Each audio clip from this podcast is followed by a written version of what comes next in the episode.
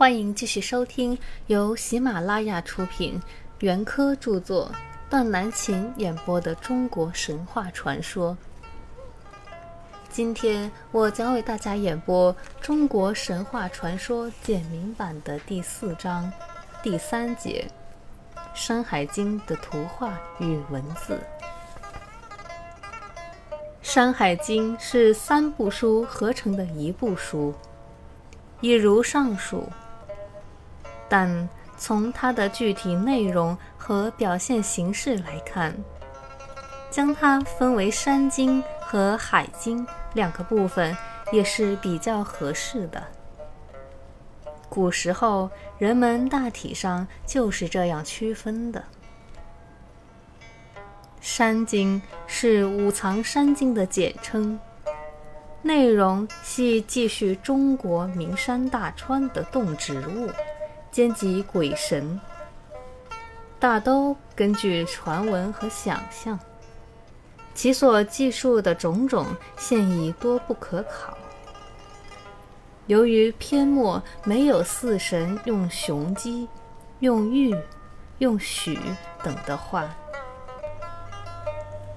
又疑是巫神们所用的祈壤书，《海内经》《海外经》。和《荒经》以下五篇，又简称《海经》，内容记述各种神怪变异和远国异人的状貌风俗，体制大抵同于《山经》，而文字条贯似乎却没有《山经》的分明。为什么会有这种现象呢？我想。只能从《山海经》图画与文字的关系这一点上寻求解释。原来，古时《山海经》都是有图画的，而且图画似乎还占着主要地位，所以又称《山海图》。近代大诗人陶潜的诗里就有“刘观山海图”。这样的诗句可以为证，但《山经》和《海经》两部分的图画与文字的关系又各有不同，应当分别加以考察。《山经》大概是先有了系统的文字描述，而后加以插图的；《海经》则相反，应当是先有图画，而后有文字。文字不过用来做图画的说明的最好的证明，是如今所见的《海内经》《海外经》里常有“一约”字样。例如，《海外东经》里，羽失窃在其北，其为人黑，两手各操一蛇，左耳有青蛇，右耳有赤蛇。亦曰在十日北，为人黑生人面，各操一龟。又如《海内北经》所说：“陶犬如犬，青，食人从手始；穷奇状如虎，有翼，食人从手始。”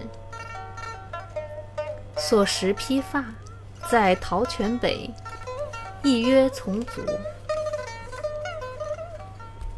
可见刘歆在教录此经时，已有两种或两种以上的本子，随着图像不同而一起说明。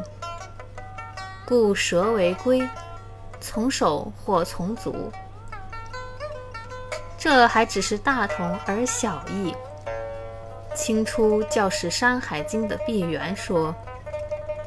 海外、海内经之图，当是于鼎也，推得过早。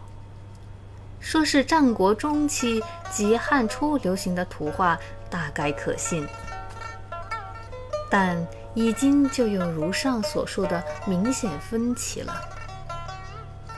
毕沅又说，《大荒经》以下五篇所说之图，当是汉时所传之图也。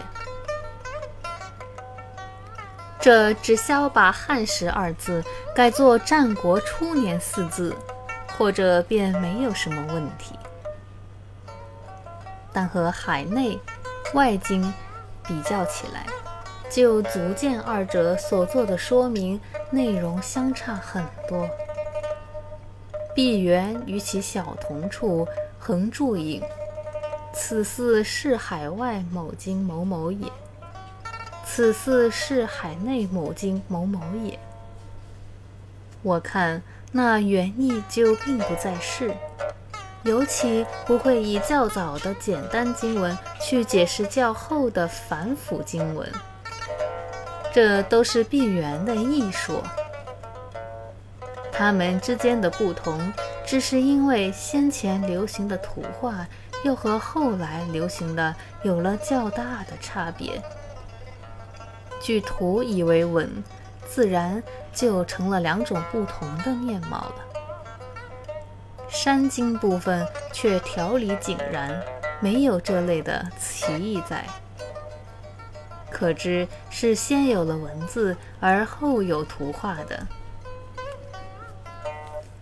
本期节目到这里就结束了，我们下期再会。